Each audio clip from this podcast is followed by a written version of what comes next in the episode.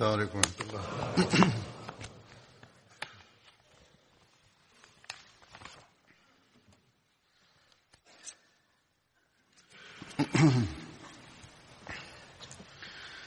أشهد أن لا إله إلا الله وحده لا شريك له وأشهد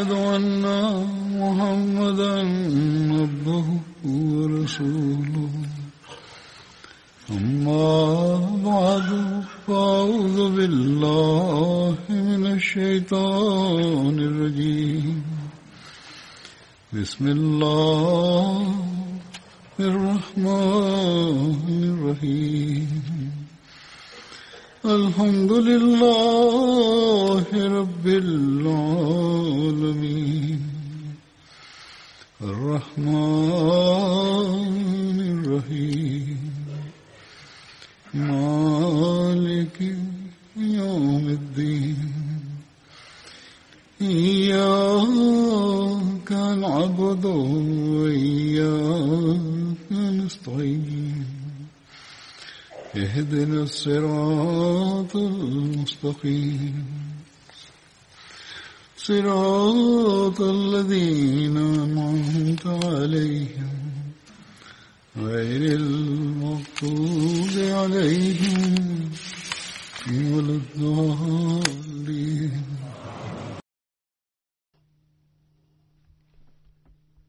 Bismillahi rahim halifa mtukufu waiyadhahullahu taala bnasl aziz anas ilikuwa naeleza kuhusu hazrat saad bin obadha na leo nitamaliza madha hii kuhusu hazrat saad bin obadha baada ya kufariki kwa mtume salallahu alaihi waalihi wasallam. Mansar walitaka kuchawa halifa kati yao na jina lake lilipendekezwa kwa ajili ya kuwa halifa hazmeza bashira masai pia katika sir khatamannabiyin ameandika kwamba mansar walikuwa wanasisitiza yeye achaguliwe khalifa na vilevile saad bin obadha alikuwa kiongozi wa taifa lake. Lakini hata abubakar alipochaguliwa kuwa halifa wakati ule hadrat saad bin obadha kilo, kidogo alitelelezwa na maansar kwa sababu alisema hii anatakiwa anapaswa awe halifa. Kuhusiana na hii hadhr muslim maud radiallahu taala anhu ameeleza maelezo vizuri na vile vile ameeleza umuhimu wa uhalifa kwa kupitia madha hii. Kwa hiyo mimi naona kwamba madha hii ni muhimu sana na vile vile kuna kuna muhimu kwamba madha hii ielezwe. Lakini kabla sija sijasoma maelezo ya halifa wa pili. Nataka kusoma hadithi. Harat umaya bin abdurahman anasema baada ya kufariki kwa mtume salallahu alaihi waalihi wasallam harat abubakr alikuwa hayupo madina. Yeye alipopata taarifa ya kifo cha mtume saa salam akaja madina na akachukua shuka lililokuwa juu ya uso wa mtume salallahu alaihi waalihi wasallam na akambusu na akasema wazazi wangu wajitolee kwako. Wewe ulikuwa mwema sana na mtakatifu sana katika hali ya uhai wako na baada ya kufariki kwako. Kisha baadaye akasema mtume muhammad salllahu walihi wasallam ameshafariki. Kisha abubakar harat umar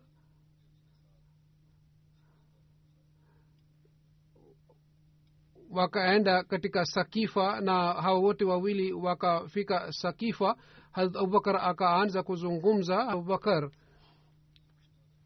alisoma aya za qurani tukufu zilizoshuka kuhusu maanswar na yoyote aliyosema mtume salallahu kuhusu ubora wa mansar abubakar aleza maelezo haya yote pale katika hutuba yake kisha baadaye akasema je mnajua kwamba mtume salallahu alaihi waalihi wasallam alisema ikiwa watu wote wanaenda kwenye bonde moja na mansar wanaenda kwenye bonde lingine mimi nitakuwa pamoja na mansar. Kisha kwa kumhutubia hadrat saad abubakar akasema ewe saad je unajua kwamba ulikuwa umekaa wakati mtume salallahu alih wasallam aliposema kwamba kwamba makuresh wanastahili wapewe uhalifa na watu watakuwa chini ya uongozi wa makuresh na wale ambao ni watu wabaya watakuwa chini ya wabaya wa watu wa kuresh hadrasad akasema umesema kweli kabisa. Sisi ni maamuma na wewe ni kiongozi. Hadithi hii inapatikana katika musnad ahmed bin hambal katika tabkatul kubra katika maelezo ya hadithi hii indiko kwamba baada ya kufariki kwa mtume salallahu alhi waalihi wasallam hazrat abubakar alituma ujumbe kwa hadrat saad bin obada kwamba yeye aje na afanye bayati yake kwa sababu watu wengine walikuwa wameshafanya bayat na vilevile vile alisema watu wako pia wameshafanya bayat. Alipopata ujumbe wa abubakar akasema wallahi mimi sitafanya bayati yake mpaka mpaka mimi nirushe mikuki yote na mishale yani alikataa kufanya ya abubakar radiallahu anhu na akasema wale watu ambao ambao wako chini yangu lazima nitaungana nao na nitapigana nanyi. Hazrat abubakar alipopata taarifa ya hali hii bashir bin saad akasema ewe halifa mtume salallahu wasallam hawa watu wamekataa kufanya baiati yako na wamesisitiza kwamba hawatafanya baiati yako hawa hawatafanya baiati yako hata kama wao wanauawa na hawa hawawezi kuuawa mpaka mpaka watu wao pia wauawe vizazi vyao pia viuawe na hawa watu hawawezi kuuawa mpaka mpaka kabila la khadraj liuawe yani watu wake wauawe na watu wa khadraj hawawezi kuuawa mpaka watu wa pia wauawe. Kwa hiyo wewe usiende kwao kwa ajili ya kupigana nao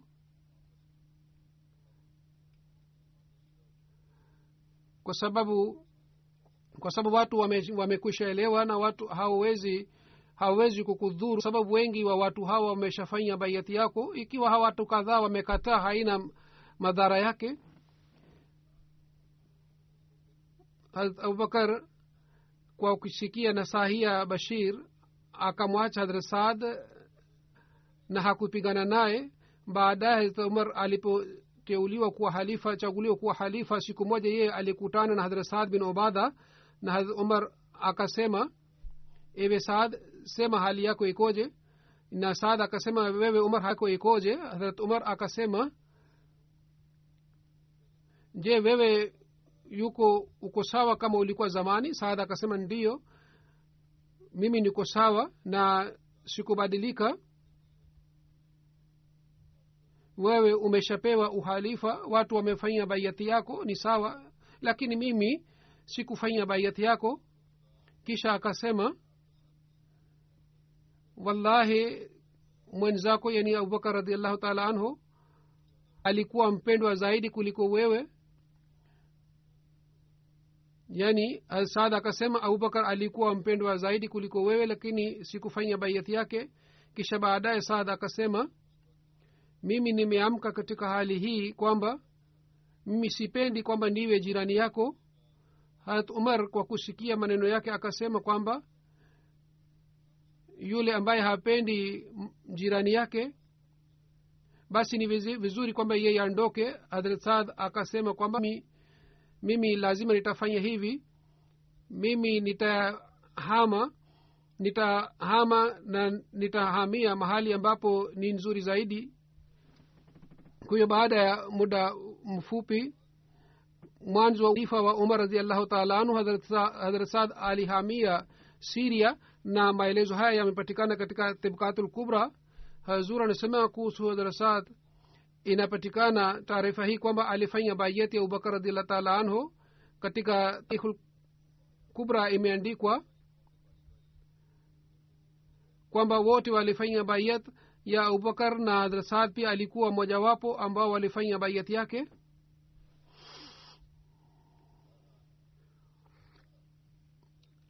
Kama nilivyosema kwamba hadhra muslemaud radiallahu taala anhu ameeleza maelezo ya tukio hili kwa kupitia maelezo haya mambo mengi yanaeleweka vizuri. Kila mmoja anatakiwa aelewe uhali nini na heshima ya uhalifa ni nini na yoyote aliyefanya saad hali yake ilikuwaje? Hadra muslim maud anasema kwamba mauaji maana yake ni kukata mahusiano baada ya kifo cha mtume muhammad salllahu alaihi waalihi wasallam wakati ma, masahaba walipohitilafiana kuhusu uhalifa maansar walikuwa wanadhani kwamba wanastahili wapewe uhalifa ikiwa halifa moja anachaguliwa katika muhajirin moja achaguliwe katika maansar na banu hashim wakadhani kwamba uhalifa ni haki yetu tunapaswa tupewe uhalifa kwa sababu mtume saa salam alikuwa katika familia yetu.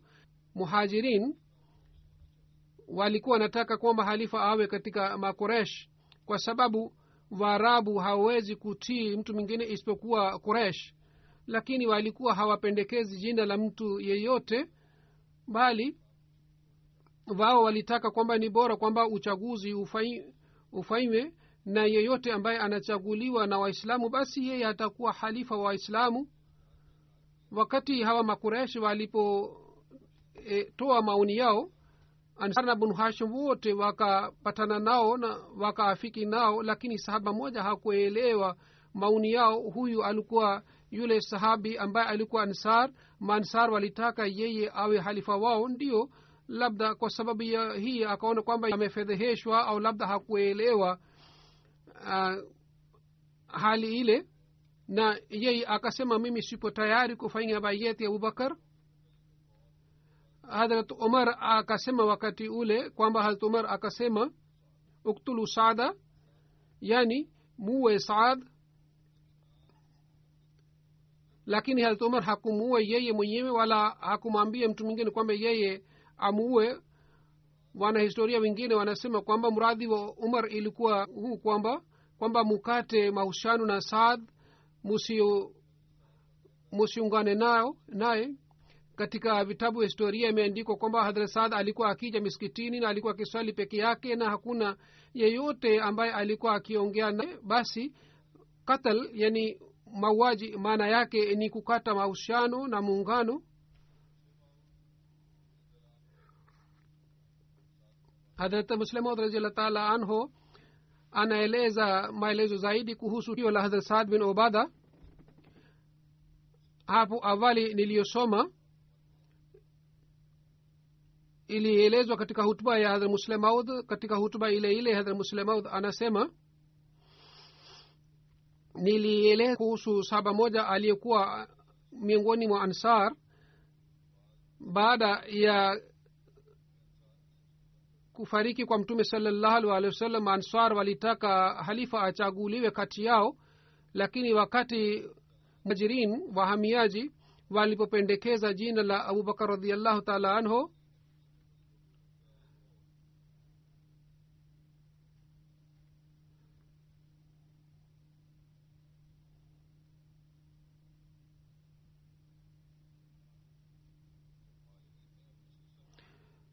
yani muhajirin na abubakar alipowaambia masahaba kwamba uchaguzi wa aina huu hauwezi kuleta faida kwa ajili ya waislamu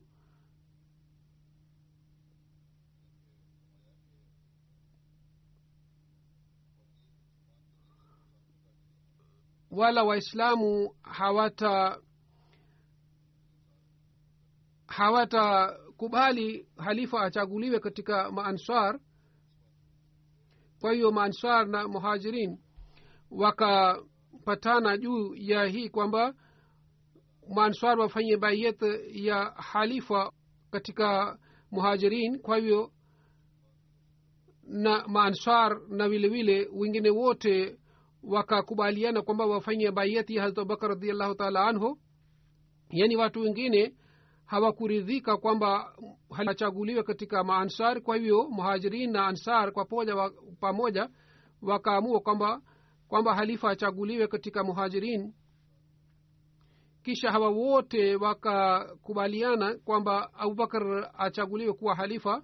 Hadha muslemaud anasema niliwahi kueleza wakati saad alipokataa kufanya baiyati ya abubakar radiallahu taala anhu yeye hakutaka kufanya baiyati ya abubakar wakati ule harat umar alisema kwamba uktulu saada yani mu saad lakini ye mwenyewe hakumuua wala hakuna sahaba mwingine ambaye aliyemuua saad bin ubada bali saad aliendelea kuwa hai mpaka harat umar radiallahu taala anhu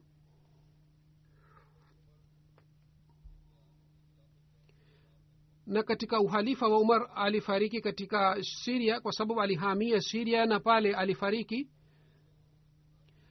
I myself wanasema kwamba katal yani mauaji maana yake sio kumua tu maana yake ni kwamba mkate mahusiano naye na vilevile katika lugha ya kiarabu qatal yani mauaji inakuwa na maana chungu mzima. Bila shaka katika lugha ya kiurdhu qatal maana yake ni kumua mtu lakini katika kiarabu neno qatal linapotumika inakuwa na maana chungu mzima. Mmojawapo ni hii kwamba mukate mahusiane naye umsiongee naye. Na wenye lugha wamesema kwamba umar raziallahu taala anhu aliposema uktulu saad mradi wake ulikuwa huu kwamba usijenge mahusiano naye msiongee naye mumwache peke yake. Pengine ikiwa mradi wake ungekuwa kwamba yeye auawe basi harat umar radiallahu taala anhu ambaye ambaye alikuwa mtu mwenye shujaa sana kwa nini yeye hakuwa saad? Au miongoni mwa sahaba kwa nini hakuna sahaba hata moja ambaye hakumuua? Bali wakati umar radiallahu taala anhu aliposema hayo yeye hakumuua hata baadaye yeye mwenyewe alipochaguliwa kuwa halifa hakumuua saad.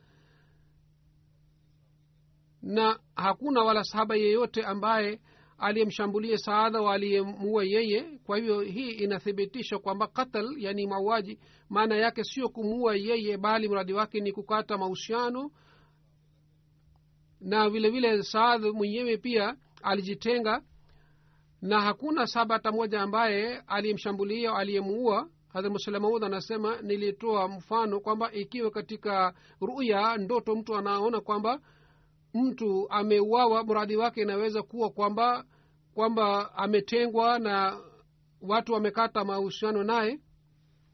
Kisha muslemaud anasema zaidi kwamba rafiki yangu moja ameniambia kwamba baada ya hutuba ile mtu mmoja alisema saad ingawa hakufanya bayat lakini alikuwa akishirikishwa katika ushauri ushauri ushauri yani yeye harat abubakar alikuwa akichukua ushauri kutoka kwake.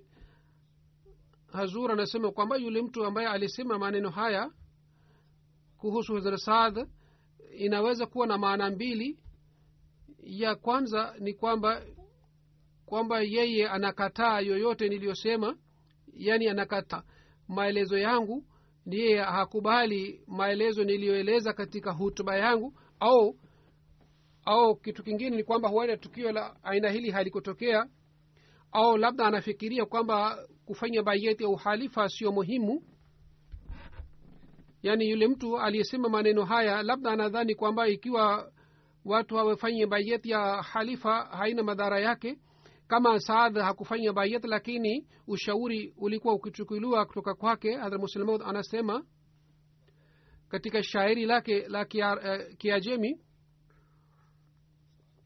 mradi wake ni kwamba kwamba umahiri wa mtu unafichika mpaka mtu anaanza kuongea.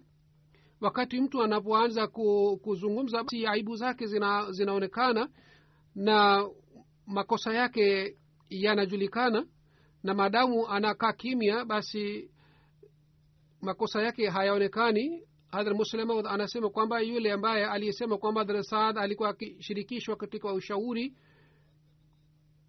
basi maneno yake yanathibitisha kwamba yeye anadhani kwamba haina umuhimu wa kufanya baiyati halifa au anataka kuthibitisha kwamba yeye ni mtaalamu sana mtaalamu wa hali ya juu.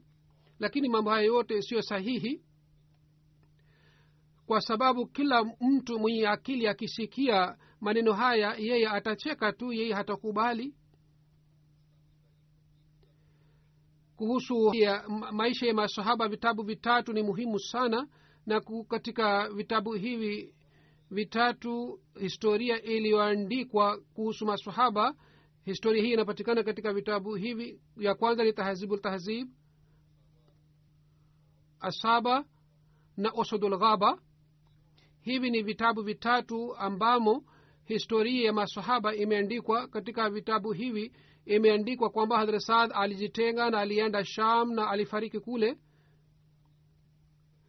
Na vile vile katika vitabu vingine vya lugha watu walipoeleza walipo maana ya katl wao wameeleza tukio hili wanasema kwamba katika masahaba wapo sitini au sabini ambao majina ya saad na moja wapo ni saad bin ubadha.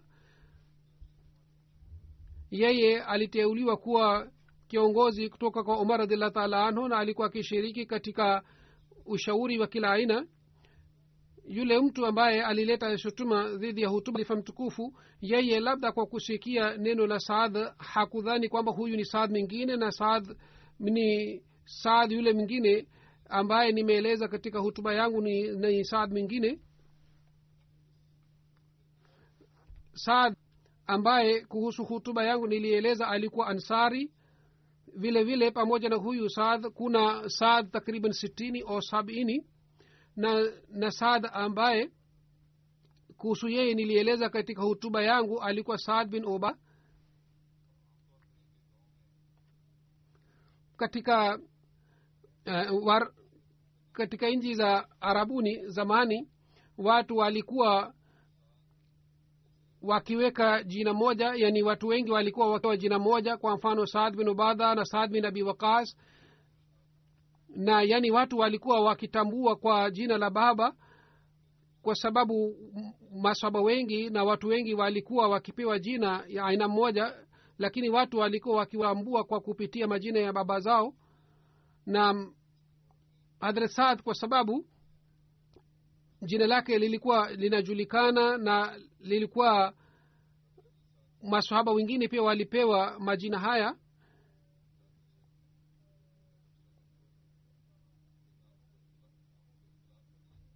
Kwa hiyo yule ambaye alileta shutuma yeye hakuelewa tofauti ya majina basi yeye akaleta shutuma tu na kwa sababu ya shutuma hii aibu yake imejulikana. Hadhra muslim maud anasema kwamba uhalifa ni baraka kwayo mtu akijitenga basi yeye hawezi kupata heshima. Hadhra muslemaud anasema kwamba katika msikiti huu nilisikia kutoka kwa halifu wa kwanza alisema je unajua nani alikuwa mdui wa halifa wa kwanza kisha mwenyewe akajibu swali hili na halifa wa kwanza akasema someni qurani tukufu mtajua vizuri kwamba mdui wa halifa wa kwanza alikuwa iblis yani iblis alikuwa mdui wa halifa wa kwanza. Yani wakati adam alipoteuliwa kuwa halifa iblis akawa mdui wake. Baada ya kwanza akasema mimi pia ni halifa yeyote ambaye ni mdui wangu yeye pia ni iblis. Almuslamud anasema kwamba hakuna shaka kwamba khalifa sio nabii wa mwenyezi mungu wala sio lazima kwa yeye awe nabii wa mungu. Hadrat adam alikuwa nabii na vile vile alikuwa halifa hadrat daud alikuwa nabii na vilevile vile alikuwa halifa pia. Hivyo ndivyo sinam alahi salatu wassalam alikuwa maamur yani alikuwa nabii na vile vile alikuwa halifa manabii wote wanakuwa maamuri yani wanakuwa manabii wa mwenyezi mungu na wanakuwa halifa wa mwenyezi mungu pia kama mwanadamu anakuwa halifa hivyo ndivyo manabii pia wana halifa lakini wanakuwa wanakuwa mahalifa wa mwenyezi mungu. Lakini wapo mahalifa wengine ambao sio manabii wa mwenyezi mungu lakini katika utii wao hauna tofauti hata kidogo. Kama manabii wanalazimika, wanalazimika wafuatwe hivyo ndivyo mahalifa pia wana wanatakiwa amri zao zifuatwe lakini kunakuwa tofauti baina yao. Nabii anafuatwa utii wake unafua kwa sababu yeye anapata wahi ufunuo kutoka kwa mwenyezi mungu yani ufunuo unashuka kwake na halifa hafuatwi kwa sababu ya hii kwama halifa anakuwa makao makuu ya ufunuo bali yeye anafuatwa kwa sababu yeye anakuwa makao makuu ya nidhamu yote na vilevile vile anakuwa makao makuu ya kusambaza ufunuo wa mwenyezi mungu yaani nidhamu iliyo ilianzishwa na nabii wa mwenyezi mungu halifa anaenda nidhamu ile. Kwa hivyo wataalamu wanasema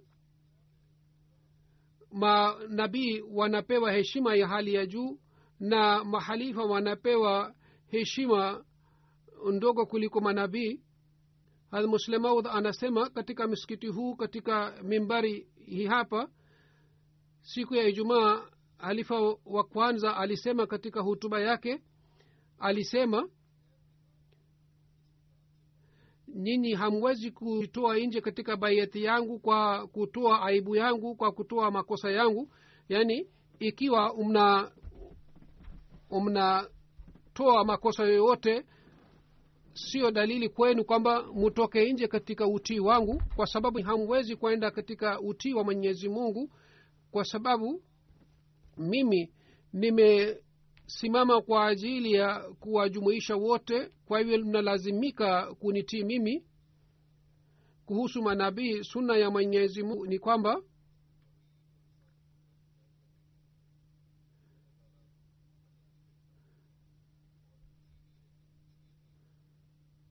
manabii manabii wanakuja kutoka kwake na kunakuwa tofauti baina kunakuwa tofauti baina ya kosa lake lakini kosa lake sio lina hili kwamba watu walete shutuma. Kwa mfano mtume salallahu alih wa sallam alikosea katika swala na alifanya sajda lakini manabii wote wana, wana wanafuatwa na amali zake zote. Amali za manabii zinakuwa sawa na amri ya mwenyezi mungu. Lakini kuhusu mahalifa sunna ya mwenyezi mungu ni kwamba vitendo vyao vitakuwa chini ya ulinzi wa mwenyezi mungu na vitendo vyake vitakuwa kwa ajili ya kuendesha nidhamu ya silsila na jumuiya. Ikiwa wanakosea basi kosa lile halitaleta uharibifu katika kwa ajili ya jumuiya ya mwenyezi mungu wala kosa lile haliwezi kubaki au haliwezi kuendelea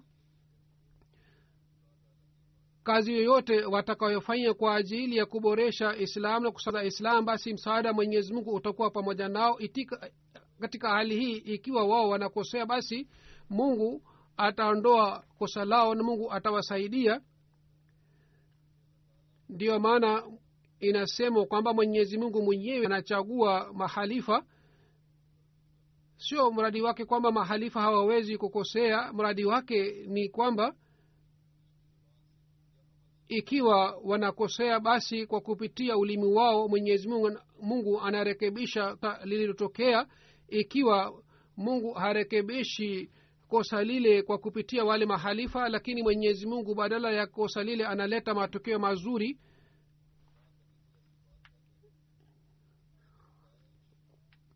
Hekima ya mwenyezi mungu inataka kwamba mahalifa wanasema kauli ambayo inaweza kuwa madhara kwa ajili ya waislamu kwa ajili ya inakuwa hatari kwa ajili ya jumuiya na jumuiya kwa sababu maneno yake inaweza kurudi nyuma. Basi mwenyezi mungu anabadilisha matokeo yake na analeta maendeleo na ma, matokeo mazuri na jumuiya inapiga hatua mbele badala ya kurudi nyuma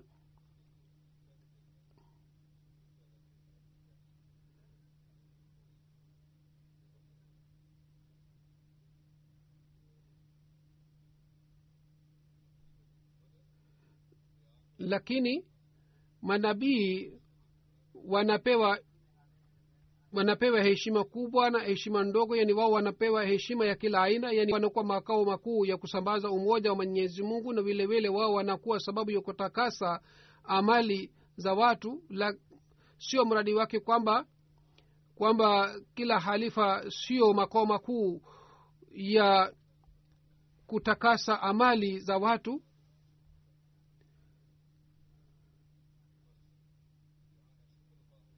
ikiwa mahalifa wa aina hii wanaweza kupatikana ambao wanakuwa makao makuu ya vitendo vizuri hivyo ndivyo mahalifa wengine wanaweza kupatikana ambao amali zao ni ndogo kuliko mahalifa wengine lakini upande wa usimamizi wao wanakuwa katika mstari wa kwanza lakini katika hali hizi zote kila mmoja analazimika kumtii halifa kwa sababu kila mtu anaungana na uhalifa kwa kupitia siasa ya jumuiya. Hazur anasema labda umeshangaa kusikia neno hili la siasa ya jumuiya lakini maana yake ni kwamba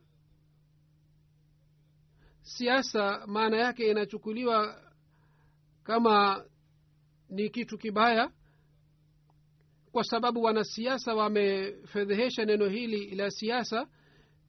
Yaani wale wanasiasa wanaleta madhara kwa ajili ya watu ndiyo maana watu wanaona kwamba siasa ni kitu kibaya. Lakini katika lugha maana ya sa, ni kwamba kwamba ni, ni, ni namna gani nidhamu inaendeshwa hii ndiyo ni siasa. Katika lugha sawa na lugha ya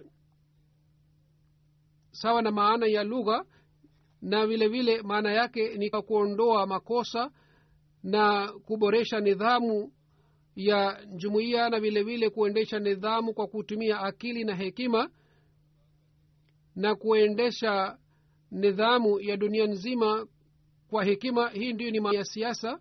Kwa hivyo maana ya siasa ni nzuri lakini kama niliyosema kwa bahati mbaya sisi tumesahau maana hii sahihi ya siasa lakini kwa sababu ya vitendo vya wanasiasa tunadhani kwamba siasa maana yake ni mbaya. Lakini kwa yoyote almuslemaud ametumia neno hili la siasa na ametumia neno hili siasa kwa maana nzuri yaani kwa ajili ya kuendesha nidhamu yote kwa hekima na kwa akili. Hii ndiyo ni maana ya siasa na halifa anatakiwa awe na sifa hizi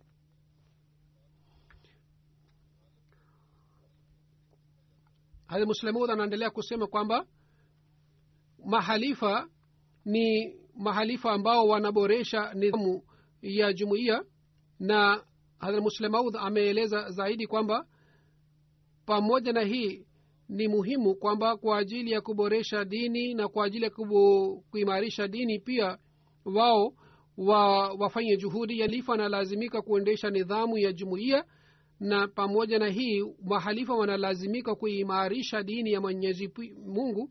Ndiyo maana mwenyezi mungu ndani ya qurani tukufu ame alipoeleza kuhusu ahalifa pale amesema yumakkinanna lahum dinahum ladhi irtadha lahum.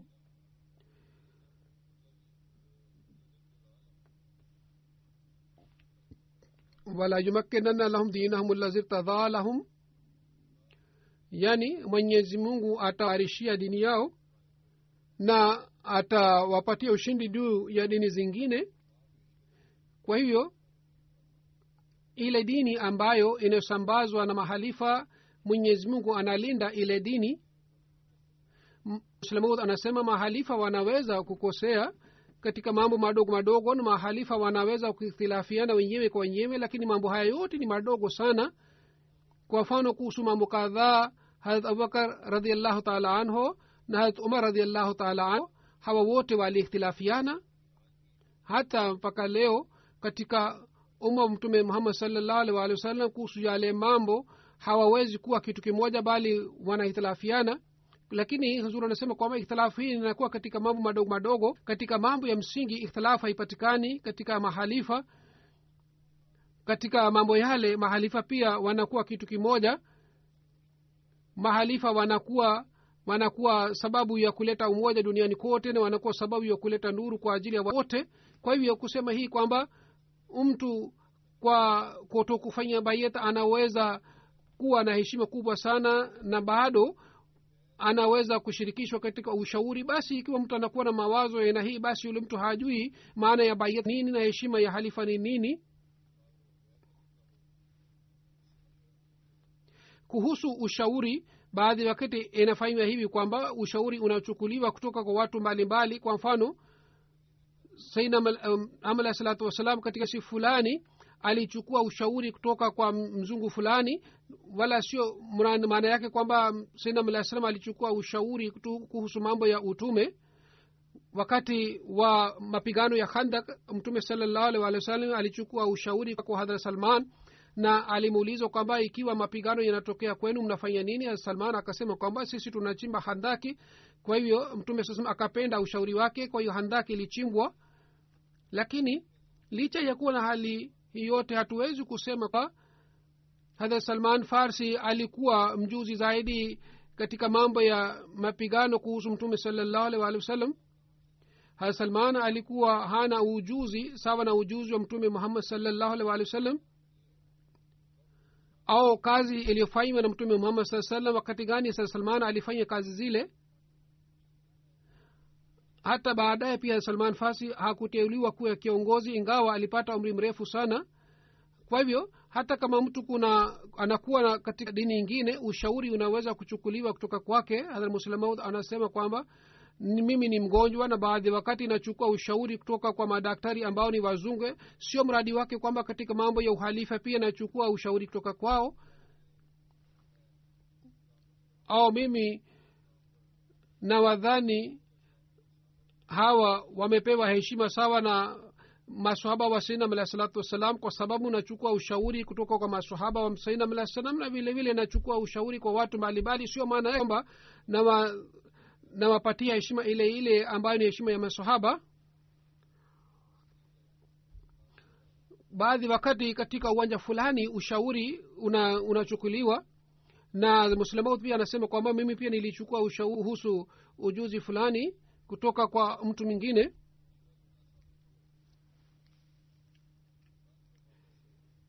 Ikiwa inathibitika kwamba katika mambo ya dunia ushauri ulichukuliwa kutoka kwa saad bin ubadha kuhusu ujuzi wa kidunia. Hata katika hali hii hatuwezi kusema kwamba yeye alikuwa anashirikishwa katika ushauri wala hakuna riwaya hata moja inayoeleza kwamba ushauri ulikuwa ukichukuliwa kutoka kwa hadrat saad bin obadha kwa kawaida riwaya zote zinasema hadrat saad aliyehama ma, ma, kutoka madina na alihamia siria na yeye alijitenga ndiyo maana wakati alipofariki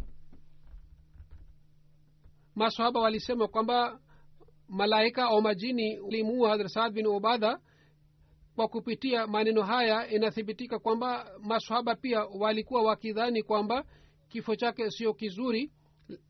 Kwa kawaida malaika wanakuwa wanaleta kifo kwa ajili ya watu lakini wakati saad alipofiki masahaba walisema maneno haya hii inathibitisha kwamba hadhre sahaba pia walikuwa hawana furaha kwa sababu ya kitendo chake. Na wao walikuwa wanadhani kwamba hadrat saad alikuwa katika sahaba shiriki katika badr kwa mwenyezi mungu alimfisha ili ili yeye apewe heshima na yeye asi asipate fedheha katika dunia hii. Hadrat muslemaud baada ya kueleza maelezo haya anasema kwamba kwamba maswahaba baadaye walikuwa hakumheshimu sadre saad kama walikuwa wakiheshimu zamani. Pengine kwa nini walisema kwamba malaika au majini walimuu hadre saad? Haya maneno yaliposemwa hata mimi sisemi sitaki niseme maneno haya lakini maswaba walisema kuhusu saad bin ubadha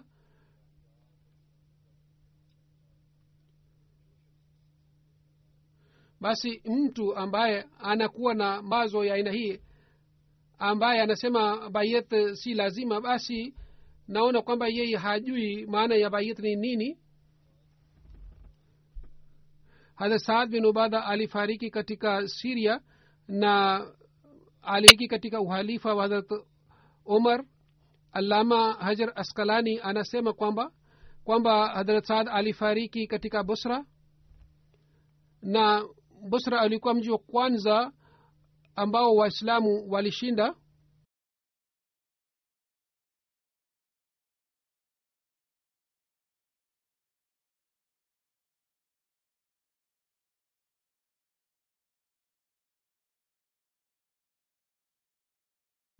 Na habi kifo chake ilifika hivi madina kwamba vijana kadhaa walikuwa wanaoga katika chemchem e, katika chemchem mbere munabbe na bere sakan wakati walipokuwa wanaoga katika chemchem kijana mmoja akasema kwamba sisi tulimua saad ubada na watu vijana kwa kusikia hii waliogopa na maswahaba baadaye walipopata taarifa kuhusu kifo chake basi wakagundua kwamba ile ilikuwa siku ile ile ambamo wale vijana walikuwa wanasema kwamba saad ameuawa.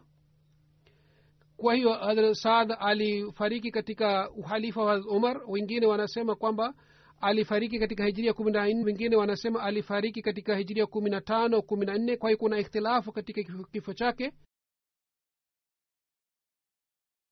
Na kaburi lake linapatikana katika kijiji kitwacho meniha karibu na dimashk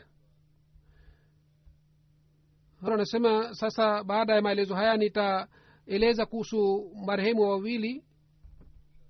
Ya kwanza ni sayid muhammad sarwa shah saheb aliyekuwa mwenyeji wa kadhian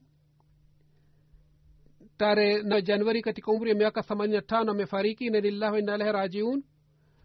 Tangu muda fulani alikuwa anauguliwa na maradhi ya kansa lakini alionyesha subra sana dhidi ya marazi na mpaka mwisho wa- uhai wake aliendelea kutekeleza wajibu wake.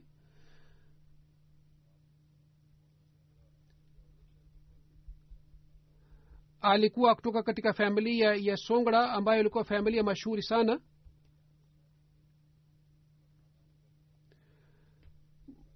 Babu yake abdul alim alikuwa uh, mtaalamu wa hali ya juu na babu upande wa baba alikuwa sahaba wa sainam alahi salatu wassalam.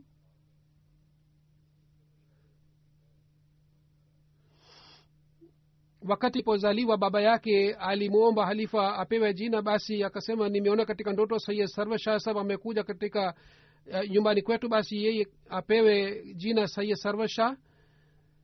Marehemu baada ya kumaliza masomo yake aliendelea kuitumikia katika mahakama na baada ya kustaafu elfu moja mia tisa tisini na tano alitoa wakfu maisha yake.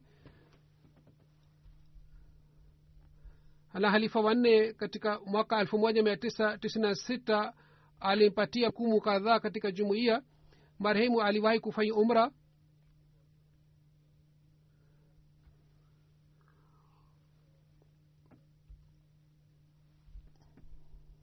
Na yeye alikuwa akiitumikia jumuiya katika ofisi ya audit. Aliwahi kuwa sadr wa kadhaa board. Vile vile aliwahi kuwa memba wa kamati mbalimbali. Na vile vile alikuwa memba wa sadranjman ahmadia na aliendelea kuwa memba wa sadranjman ahmadia mpaka kifo chake. Aliendelea kufanya audit ya jumuiya kwa muda mrefu sana halifa wanne alimwambia katika barua moja kwamba unafanya vizuri sana. Mungu akupatie ujira mema mashallah wewe ni mtu mwenye hekima sana uendelee kuitumikia jumuiya na hakuna yeyote ambaye anaweza kukuzia katika kuitumikia jumuiya. Kisha halifa wa nne ali alimwombea sana. Nazim saheb darukadha wa kadian anasema alikuwa akiwatendea vizuri membo wote wa kadhaa na alikuwa akifanya juhudi ili ili atoe uamuzi wake.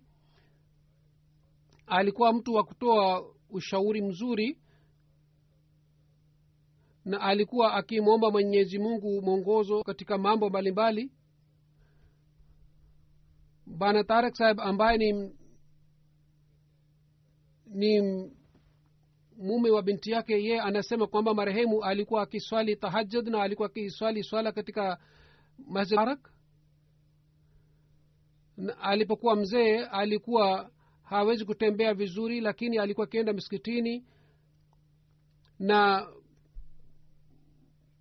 alikuwa akisubiri miskitini baada ya sala ya maghrib mpaka isha kuwa akifanya tasbihi nazir saheb Kadir- eh, saheb kadian pia amesema kwamba marehemu alikuwa na sifa chungu mzima alikuwa mtu mwenye bidii sana na vilevile vile alikuwa akiheshimu sana wageni na alikuwa akiwahurumia wanyonge na alikuwa akimtii halifa mtukufu na vilevile vile alikuwa akiwasii wengine wa wamtii halifa na wajenge mahusiano mazuri na uhalifa. Kwa fadhila za mwenyezi mungu marehemu alikuwa musi watoto wake wote wanaitumikia jumuia katika idara mbalimbali. Sayid mahmud ahmad ambaye ni mtoto wake mmoja yeye ni pharmacist katika hospitali ya kadian sayid tanvir ahmad na dr. Tarik ahmad ambao ni waume wa mabinti zake wao naitumikia jumuiya katika kadian sayid hasan khan ambaye ni mume wa binti yake mdogo yeye pia baada ya kustaafu anaitumikia jumuiya bila malipo yoyote. Madamu sabiza mirza sahib alikuwa nadhri ala. Alifanya audit ya jumuiya na alikuwa akimuulizi maswali kwa heshima sana. Na alikuwa akisema kwa mimi sikumpata mtu mwingine ambaye ananipenda zaidi kuliko wasimama saheb baadhi wakati kwa kukumbuka mapenzi ya meza wasimam saheb alikuwa akiilia sana alikuwa akiheshimu sana darweshan kadian yani marehemu alikuwa akiwaheshimu sana darweshan wa kadian na mwenyewe pia aliishi maisha ya darwesh. Alikuwa akiheshimu sana walimu wa jamia ahmadia na watumishi wa jumuiya mwenyemungu ampatie ujira mema na mwenyezi mungu awajalie watoto wake pia waendelee nyayo zake kufuata nyayo zake. Jeneza ya pili ni ya shokat gohar sahiba alikuwa mke wa latif ahmad saheb. Alikuwa binti wa mulana abdul malik saheb marhum. Tarehe tano wa januari katika umri wa miaka sabini na saba amefariki katika rabwa. Inalillahi inalharajiun kwa fadhila za mwenyezi mungu marehemu alikuwa musi. Alizaliwa katika mji wa agra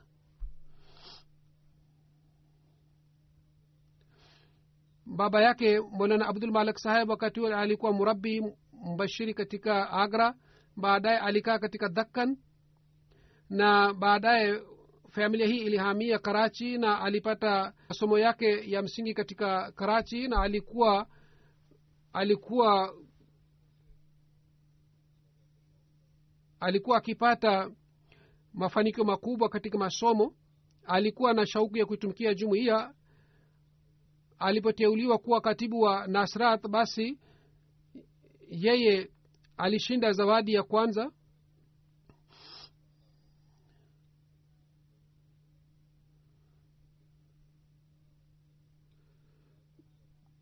Baadaye marehemu alihamia hapa london na mume wake alihamia hapa na yeye pia alihamia hapa london lakini baada ya halifa watatu alimwambia mume wake kwamba aende rabwa kwa ajili ya kuitumikia jumuiya. Kwa hiyo yeye akahamia na marehemu pia alihama pamoja na mume wake. Marehemu alifanya kazi kubwa sana katika idara ya lajna. Kila mwanamke na kila binti anamjua vizuri sana marehemu kwa sababu ya kazi yake na na huduma zake mama yangu sabzadi nasra begum saheba alipokuwa sadalajna alimteua marehemu kuwa katibu mkuu na miaka tano aliendelea kuitumikia jumuiya kwa kuwa katibu mkuu. Na baadaye pia aliendelea kuitumikia jumuiya vizuri. Kisha mimi nilimteua kuwa katibu mkuu wa makao makuu na miaka sita aliendelea kuitumikia jumuiya kwa kuwa katibu mkuu wa markazia lakini baadaye hakuza kuendelea na kazi kwa sababu ya afya yake lakini alikuwa akiendelea kuitumikia jumuiya sawa na uwezo wake na zaidi ya miaka hamsini aliendelea kuitumikia jumuiya. Kila mama na binti ambaye amefanya kazi pamoja naye yeye anamsifu sana marehemu alikuwa akiwatendea vizuri majirani na alikuwa akiwahurumia wengine na alikuwa akitoa michango bila kukosa na alikuwa na sifa hizi zote. Hata mwaka huu nilipotangaza mwaka mpya wa wakfe mara baada ya tangazo langu alitoa mchango wake wa wakfe kwa hivyo tarehe tano alifariki lakini mara nilipotangaza mwaka mpya wa wakfe alitoa mchango wake. Kureshi saheb ambaye ni mume wake anasema kwamba yeye aliitumikia vizuri na aliishi maisha yake mzuri kwa kuwa mke na mume a, kwa kuwa mke na ma na vile vile alitumikia vizuri jumuiya na vile vile ali aliwahudumia wazazi wa mume wake kwa sababu wazazi wa mume wake pia walikaa pamoja naye. Alikuwa mgonjwa kwa muda mrefu sana lakini alikuwa akifanya shughuli zake zote na yeye hakuleta malalamiko kwamba ana maradhi bali alionyesha subra ya hali ya juu. Alikuwa mtifu hali ya juu wa halifa. Yeye yake ameacha mume wake dr. Latif kureshi na watoto wa kiume watatu na na vile vile ameacha mabinti na watoto wawili ni madaktari na binti moja pia ni daktari na mtoto mmoja ni mhandesi watoto wake wote wamepata masomo ya hali ya juu na aliwasomesha na aliwaambia watoto wake kwamba wao waishi maisha ya kawaida. Binti moja akamuuliza kwa nini huwai dhahabu? Akasema kwamba mimi inaokoa fedha kwa ajili ya jumuiya yoyote ninayotumia haya ni maisha yangu. Kwa hiyo mimi nataka nyinyi muwe wenye masomo ya hali ya juu ili muweze kumitukia jumuiya vizuri. Alikuwa akipata ruya alikuwa akipata ndoto za kweli. Watoto wake wameandika ndoto zake na ndoto zake zilitimia. Kwa mfano mtoto wake mmoja anasema kwamba wakati alipokuwa afanya juhudi kwa ajili ya kupata admission. Mama alipata ndoto kwamba atapata admission kwa hiyo alipata admission sababu na ndoto yake. Kwa fadhila za mwenyezi mungu huyu marehemu alikuwa mwanamke mwema sana. Mtoto wake anasema kwamba mama alikuwa akitumikia jumuiya vizuri na yeye mara nyingi alikuwa akitembea kwa miguu na hakuleta malalamiko na alikuwa akitumia chakula katika nyumba za majirani na alikuwa akisema ikiwa tunaendelea kuungana na dini basi mwenyezi mungu hatatupoteza bali mungu ataendelea kutuongoza.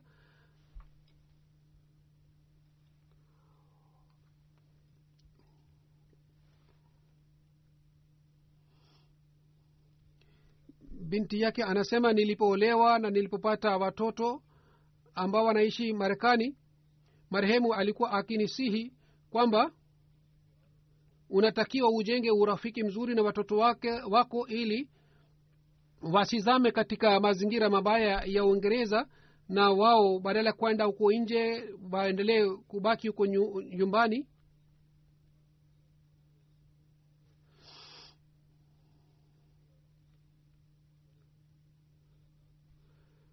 Binti yake siku moja binti yake anasema watu wengine wakaleta upinzani dhidi yangu nikampigia simu na nilikuwa nalia. Mama akasema ba kwa nini unalia?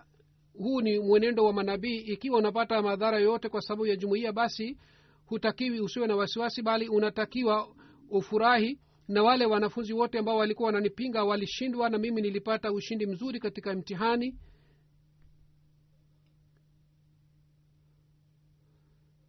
mwenyezi mungu aiweke roho ya marehemu mahala pema huko peponi na mwenyezi mungu awajaalie watoto wake wao pia wafuate nyayo zake na wao watoto wake pia wawe jeneza yao nitaswalisha jeneza yao insha allah